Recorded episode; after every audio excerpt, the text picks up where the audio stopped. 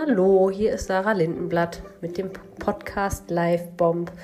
Ich versuche es jetzt hier ein zweites Mal. Ähm, ich hatte in meiner Instagram Story mal gefragt, welches Thema erwünscht ist und da kamen tatsächlich einige Zuschriften, aber ich kann mich nicht so richtig entscheiden und eine Zuschrift fand ich aber ganz cool. Ähm, die meinte, es wäre doch am besten, wenn ich das, was mich am meisten beschäftigt, momentan als Thema nehmen würde. Ähm, was mich aber momentan am meisten beschäftigt, ist nicht wirklich fröhlich oder so. Aber ähm, ich glaube, dass das vielleicht trotzdem einigen auch helfen könnte ähm, im Umgang damit, mit schwierigeren oder schwereren Themen ähm, im Leben.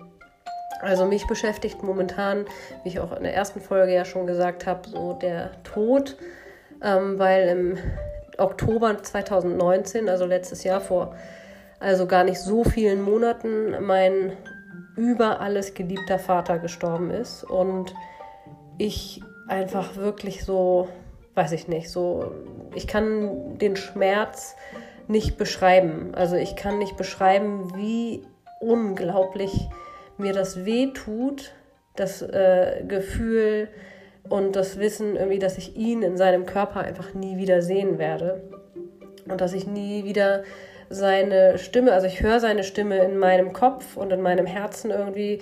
Ich rede noch ganz viel mit ihm und ich, ich höre ganz viel, wenn ich Fragen stelle und dann weiß ich auch genau, wie er mir antwortet.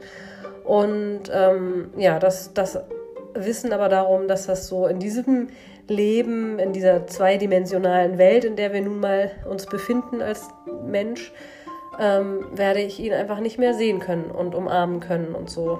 Aber ich bin fest davon überzeugt, und hat, ich bin überhaupt nicht religiös oder irgendwas, aber ich bin fest davon überzeugt, dass wir Menschen oder überhaupt so leben, äh, dass es einfach immer ein Wandel ist. Also dass die Energie aus dem Körper rausgeht und dass die Atmung, und im Sanskrit nennt sich die Seele Atma, dass die Atma den, äh, das Atma den Körper verlässt, aber dass die Energie noch vorhanden ist. Und es gibt da diese super schöne Geschichte von den Zwillingen. Ich kriege solche Geschichten immer so schwierig wieder so, komplett so, wie sie wirklich sind, zusammen. Deswegen entschuldigt, falls sie nicht ganz dem entspricht, wie ihr sie kennt.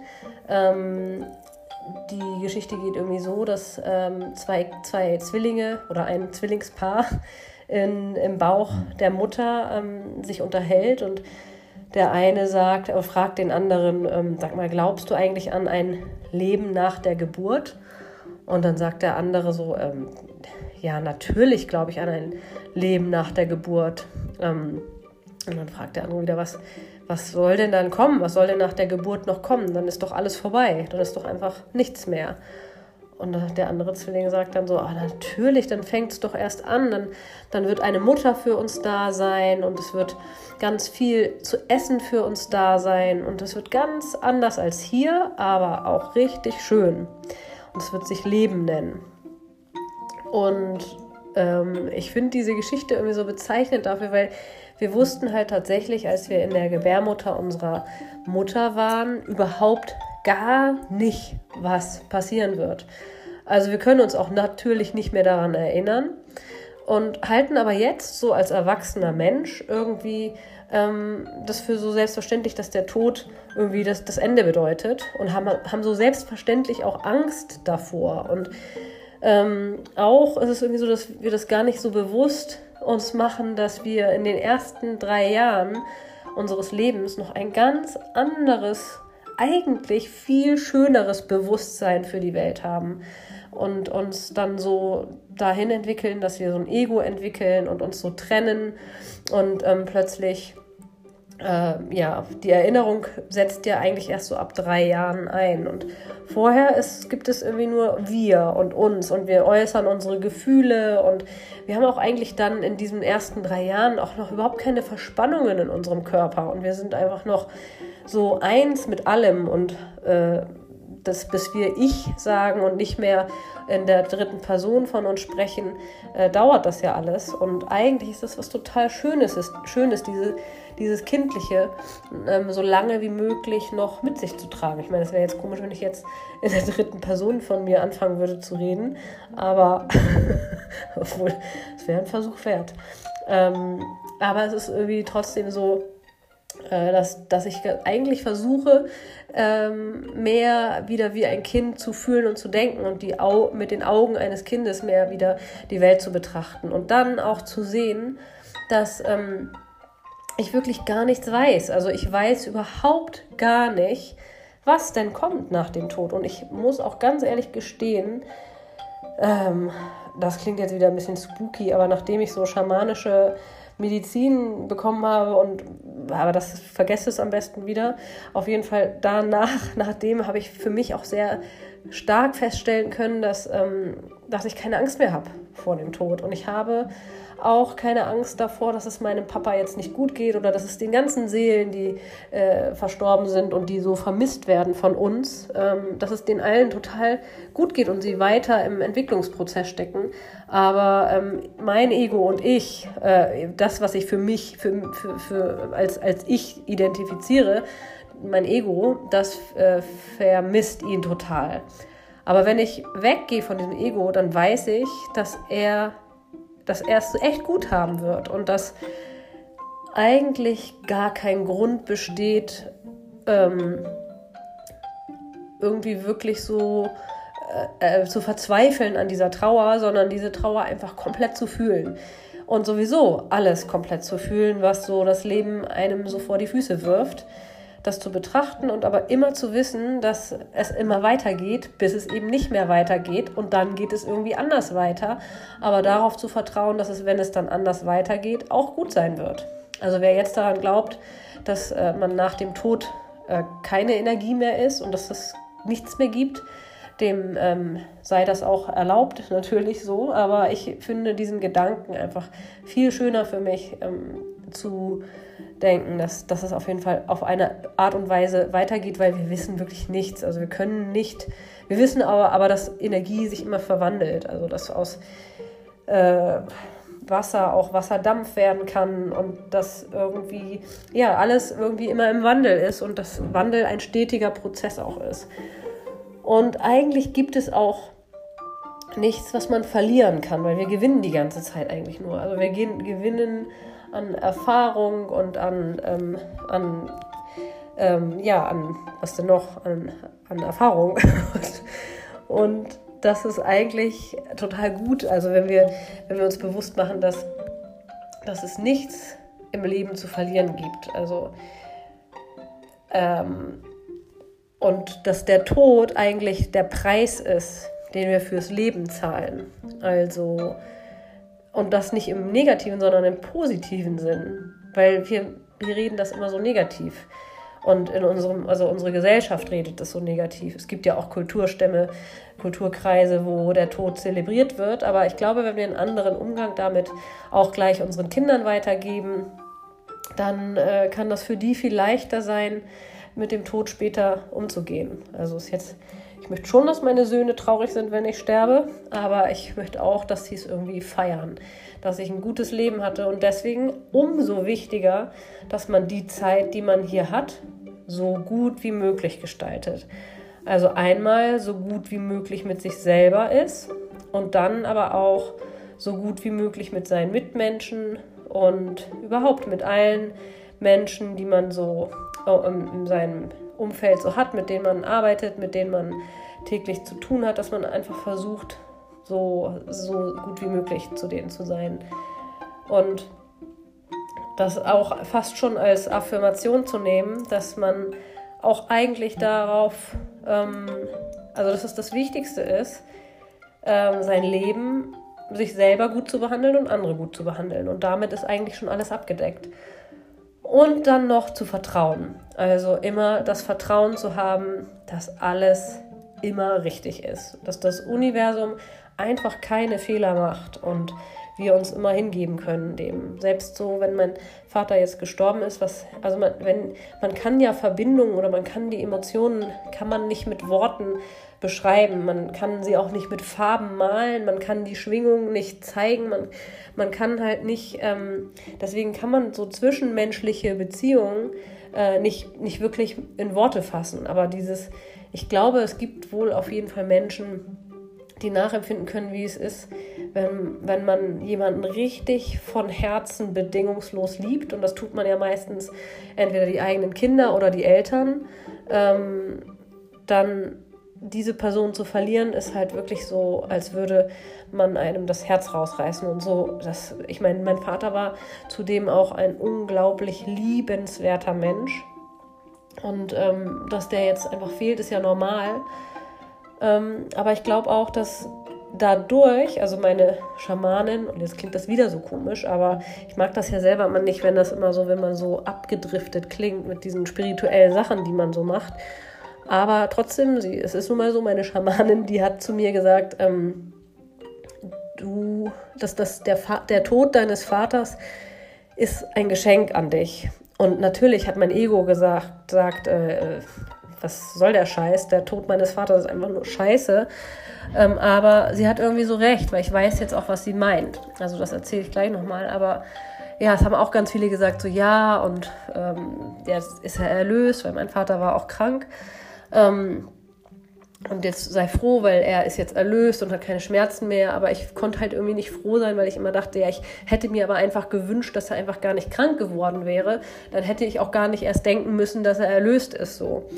Aber was damit gemeint ist, dass der Tod meines Vaters ein Geschenk ist für mich, das habe ich jetzt irgendwie begriffen so ein bisschen. Also immer mal wieder verliere ich das aus meinem Gefühl heraus, aber gemeint ist damit eigentlich, dass also ich habe so ein, mein Herz ist so aufgebrochen und ich bin so pur in meinem Gefühl gewesen, dass ich ähm, so pur, wie man eigentlich sich fast nie zeigt, weil man irgendwie immer in der Gesellschaft ja ähm, äh, funktioniert und äh, ein Bild natürlich auch, also gerade wenn man so als Yogalehrerin will man natürlich auch nicht irgendwie die, äh, ich weiß nicht, da hat man ja auch so ein bestimmtes Bild von sich selber, aber auch die Mitmenschen haben da so ein Bild und eigentlich, ich konnte das halt alles nicht mehr erfüllen, weil ich einfach nur noch pur komplett ich äh, in mich zusammengesunken war. Also ich war, mein ganzes, alles ist einfach zusammengebrochen und da habe ich gemerkt, dass mein Herz so, also es war so weit geöffnet und so traurig.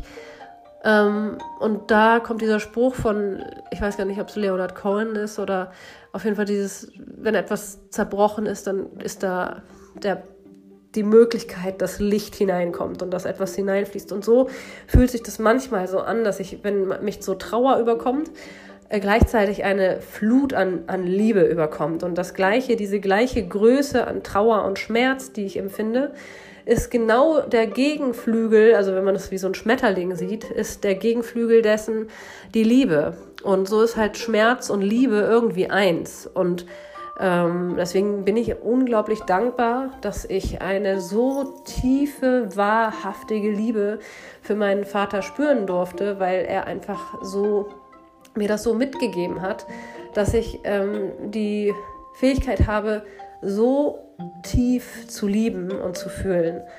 Und ähm, das ist wirklich ein Geschenk für mich, weil, ähm, weil ich dadurch auch genauso, wie ich die tiefsten Tiefen fühlen kann, auch so richtig hohe Höhen spüren kann. Und das kann jeder von uns, ähm, wenn wir es zulassen. Aber das heißt eben auch, dass wir die tiefsten Tiefen zulassen müssen und nicht Angst davor haben müssen, wenn es weh tut und so, sondern dass wir da richtig uns reinfallen lassen, fast in das Gefühl von egal was es ist, was du als, was dein Kopf, dein Ego als negativ empfindet, ob es Traurigkeit ist oder Trauer, da ist nochmal ein Unterschied, oder Wut oder Angst, da sich so, als würde man in so ein, ähm, eine Hängematte ist das falsche Wort, aber was, ja, wie in so ein Netz fallen lassen, mit dem Wissen, dass man aufgefangen wird. Also man, man kann komplett vertrauen. Und da fällt mir dann auch ein, ich bin super viel spazieren gegangen mit meinem Hund in der Zeit, als, also als mein Vater am Sterben lag und auch danach. Und deswegen ist dieser Spruch, das Universum macht keine Fehler, sehr zu meinem Spruch geworden, weil ich dann auch so ganz viel in der Natur nach Halt gesucht habe. Und ähm, der Tod meines Vaters hat mir mich noch näher, ich war eh schon sehr nah an der Natur dran, aber der Tod meines Vaters hat mich noch näher daran gebracht. Und ich kann das auch nur empfehlen, wenn es dir schlecht geht und wenn du verzweifelt bist oder irgendein für dich negatives Gefühl empfindest, geh raus in die Natur und verbinde dich damit. Geh barfuß meinetwegen, wirkst du vielleicht verrückt ein bisschen, aber ist scheißegal. Verbinde dich irgendwie, versuch die Natur zu sehen, zu sehen, dass die wirklich dass das Universum keine Fehler macht, dass die Blätter abfallen, dass die Bäume sterben, dass alles wieder erblüht im Frühling, dass alles kommt und geht und immer und immer und immer und immer wieder. Und darauf haben wir keinen Einfluss und wir brauchen den Tod nicht als etwas Schlechtes zu sehen, sondern als Part unseres Lebens einfach. Und dann diese äh, Schönheit der Natur auch zu sehen und der ganzen Tiere und der ganzen Vielfalt und der ganzen Farbenpracht und der ganzen, was es alles gibt, Früchte, Obst, Gemüse. Obst und Früchte ist das gleiche, glaube ich. Ähm, ja, aber einfach so dieses, sich dafür, also diesen Blick habe ich tatsächlich auch mehr dadurch bekommen. Den Blick für, für die ganzen schönen Sachen im Leben. So, das hatte mein Vater auch. Der hat ganz viel im Garten gemacht und Pflanzen und Blumen total geliebt und konnte das immer nicht ertragen, wenn Menschen mit Pflanzen und Blumen nicht gut oder mit anderen Menschen und Tieren sowieso nicht, aber ähm, schlecht umgegangen sind. So, der war super, sein Garten war wirklich wie so ein Paradies und ja, da kann ich auch noch mal so eine kleine Geschichte erzählen, die ähm, so ein bisschen verrückt klingt, so, also ein bisschen absurd war das alles. Also, aber als mein Vater dann rausgetragen wurde aus dem Haus, ähm, das war eigentlich so, also ich bin innerlich, ich wusste nicht wohin mit mir, weil ich wusste, er wird jetzt rausgetragen, als nachdem er verstorben ist, zu Hause, was ich sehr, worüber ich sehr froh bin, dass das zu Hause war ähm, bei ihm oder bei meinen Eltern und als er dann rausgetragen wurde, ist die Bestattungsunternehmerin die Treppe, die nach draußen führte, vom Haus nach unten, ähm, in den, also im, im Garten. Äh, er hatte also direkt vor der Treppe meiner Eltern hatte mein Vater ein großes Beet angelegt und die Frau stolperte nun auf der Treppe rückwärts und fiel in sein Beet und in sein superschönes Beet und ähm, lag da wie so ein Käfer und es war halt einfach so absurd wie in einem ganz schlechten Film weil einfach die, das war die schlimmste Situation bisher in meinem Leben, dass mein Vater verstorben in einem komischen Sack irgendwie auf einer Trage rausgetragen wird und nie wieder erscheinen wird in dem Haus, also nie wieder auftaucht und seine Schuhe standen da noch. Es war einfach das Schrecklichste überhaupt. Aber in dem Moment passiert das und ich musste tatsächlich lachen und die Frau war so erleichtert darüber, weil sie Angst hatte, dass ich schimpfe darüber, wie sie mit meinem verstorbenen Vater da jetzt umgeht, aber da konnte sie ja gar nichts für. Aber trotzdem, ja, meine Mutter musste auch ein wenig lachen und ich bin irgendwie so dankbar dafür, dass, also ich, da habe ich auch gedacht, das muss die Energie meines Vaters sein, die ähm, dafür sorgt, dass ich in diesem unfassbar schrecklichen Moment nicht ähm, zusammenbreche und äh, ja, das war auch total der makabre Humor meines Vaters und ja, und dann auf dem Friedhof ähm, war es dann auch so, als wir einen Platz gesucht haben für ihn. Ich habe dann irgendwie gesagt, so jetzt gib, wenn du Blödmann, mein, er wusste, wie ich das meine, das weiß ich. Wenn du Blödmann wirklich noch irgendwie energetisch in meiner Nähe bist, dann gib mir irgendwie ein Zeichen. Und das, er hat mir immer irgendwelche Zeichen in der, in, in der ersten Zeit nach seinem Tod gegeben. Das war mein Gefühl. Also vielleicht haltet ihr mich jetzt auch für verrückt, aber ich habe dann wirklich in den Wolken sein Gesicht erkennen können. Davon habe ich auch Fotos gemacht und das haben auch Freunde bestätigt. Das war Wahnsinn, wie sehr sein Gesicht in den Wolken zu erkennen war. Keine Ahnung, vielleicht ist das auch wirklich crazy, aber andererseits denke ich, unser kleiner menschlicher Verstand, der weiß wirklich nichts. Wir wissen überhaupt nicht, wozu wir in der Lage sind, wenn wir dann tot sind. Vielleicht können wir aus Wolken Gesichter formen. Wer weiß das schon? Vielleicht können wir irgendwie ähm, Leute zum Stolpern bringen, damit unsere Angehörigen ähm, nicht vor Trauer äh, umkippen. Und wer weiß das alles schon? Und was ich nur sagen möchte, ist, dass es in jeder Situation, die schwer und traurig ist, eigentlich immer einen Ausweg gibt und dass ähm, ja auch so, ich glaube, das ist auch so ein total abgeklatschter Spruch oder wie nennt man das, abgeklatscht, äh, dass der, die Raupe sagt, oh nein, jetzt ist es vorbei und der Schmetterling sagt dann, nein, nein, jetzt geht's erst los. Und ja, mit diesem wunderbaren Sprichwort, das ich wahrscheinlich völlig falsch wiedergegeben habe, beende ich meinen zweiten Podcast und hoffe, dass ihr mir gerne zugehört habt. Und wenn ihr mir nicht gerne zuhört und ich euch bis aufs Blut nerve, dann hört einfach nicht mehr mit. Also, bis bald. Tschüss.